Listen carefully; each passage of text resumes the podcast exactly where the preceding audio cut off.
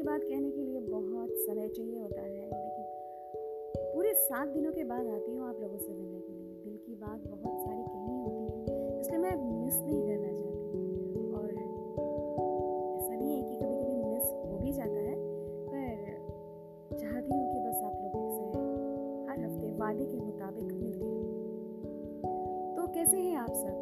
नए साल में कैसा रहा सब कुछ? और सबसे पहले फिर से हैप्पी न्यू ईयर नव वर्ष की सारी शुभकामनाएँ आप लोगों के साथ।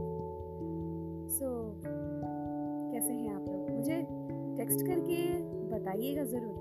देखिए तो मैं कितनी खूबसूरत सी कहानी लेकर आई हूँ नव वर्ष पे बहुत ब्यूटीफुल कहानी है जो मैंने खुद लिखी है। सुनो तो बताइएगा ज़रूर कि कैसा लगा।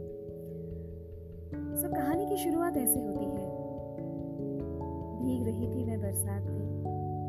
कब से इस बस स्टॉप पे खड़ी हूँ? उसके आने का इंतज़ार कर रही थी। हल्की सी हवा चल रही थी और मैं अपने साड़ी को झाड़ते हुए, छतरी को संभाल कर अपने आप को बचाते हुए बस का इंतज़ार कर रही थी। वैसे तो मैं अक्सर इस बस स्टैंड के सामने से गुजरती थी, पर कभी इस तरह इस बस स्टैंड में मैं इंतज़ार करूँगी, पता नहीं था। वैसे समीर ने कितनी बार मना किया था कि बस का इंतज़ार ना करूँ। क्या पता था कि अचानक इतनी जोरों से बारिश शुरू हो जाएगी। ऊपर से छाते के बारे में और क्या बताऊँ? मन कर रहा था कि यहीं, इसी को यहीं पे दफना कर चले जाऊँ। ऐसा मैं कर नहीं सकती थी। लेकिन ये समीर कहाँ रह गया? मुझे उससे बहुत कुछ कहना था, पर मिलूँ तो सही। सड़कों पे गाड़ियों को देख रही थी कि कब वो आएगा। फिर मुझे लगा कि इतना इंतज़ार क्यों करना पड़ रहा है? उसने तो कहा था कि जल्दी आ जाएगा। पर एक बात तो माननी ही पड़ेगी कि उसे जब मिली हूँ, एक नया सा इश्क होने लगा हर वक्त जब मैं मिलती हूँ तो एक नया सा इश्क लगता है। रिश्तों में चाहत, मुस्कुराहट, सजना संवरना जब तक बना रहे, तब तक सब कुछ ठीक रहता है। बस छोटी सी ख्वाहिशें हैं मेरी। एक दिन टीले पर बैठकर तुम्हारे कांधे पर सिर रखकर सोए हुए सड़कों को देखना था। पर्वतों से पिघलती जाती हूँ तुम्हारे सपनों को साकार करते हुए। तुम्हारे साथ मुझे रहना है। लेकिन हकीकत तो ये है कि समीर अभी तक नहीं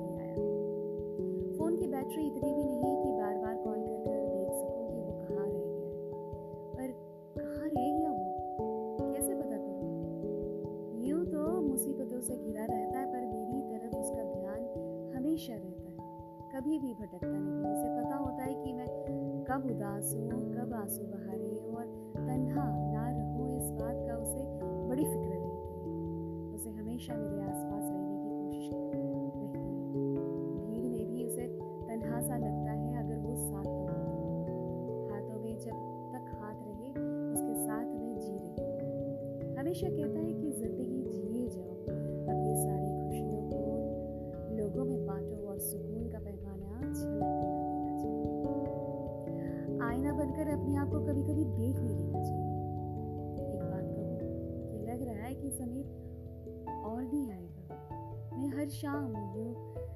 इंतज़ार नहीं करती हूँ, पर बरसात के दिनों में उसकी ऐसे ही इंतज़ार करती हूँ, क्योंकि ऐसी ही एक शाम थी जब वो समीर मुझसे आखिरी बार मिलकर गया था। हाँ इसी बस स्टॉप पर, जहाँ दो साल पहले समीर ने अपनी बाइक से मुझे पिकअप करने आया था, लेकिन एक बस अपना ब्रेक फेल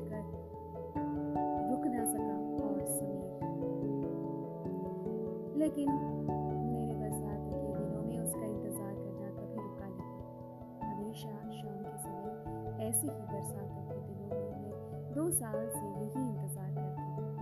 मुझे हमेशा अच्छा लगता है कि वो मेरे करीब है। कैसे भूल जाऊँ?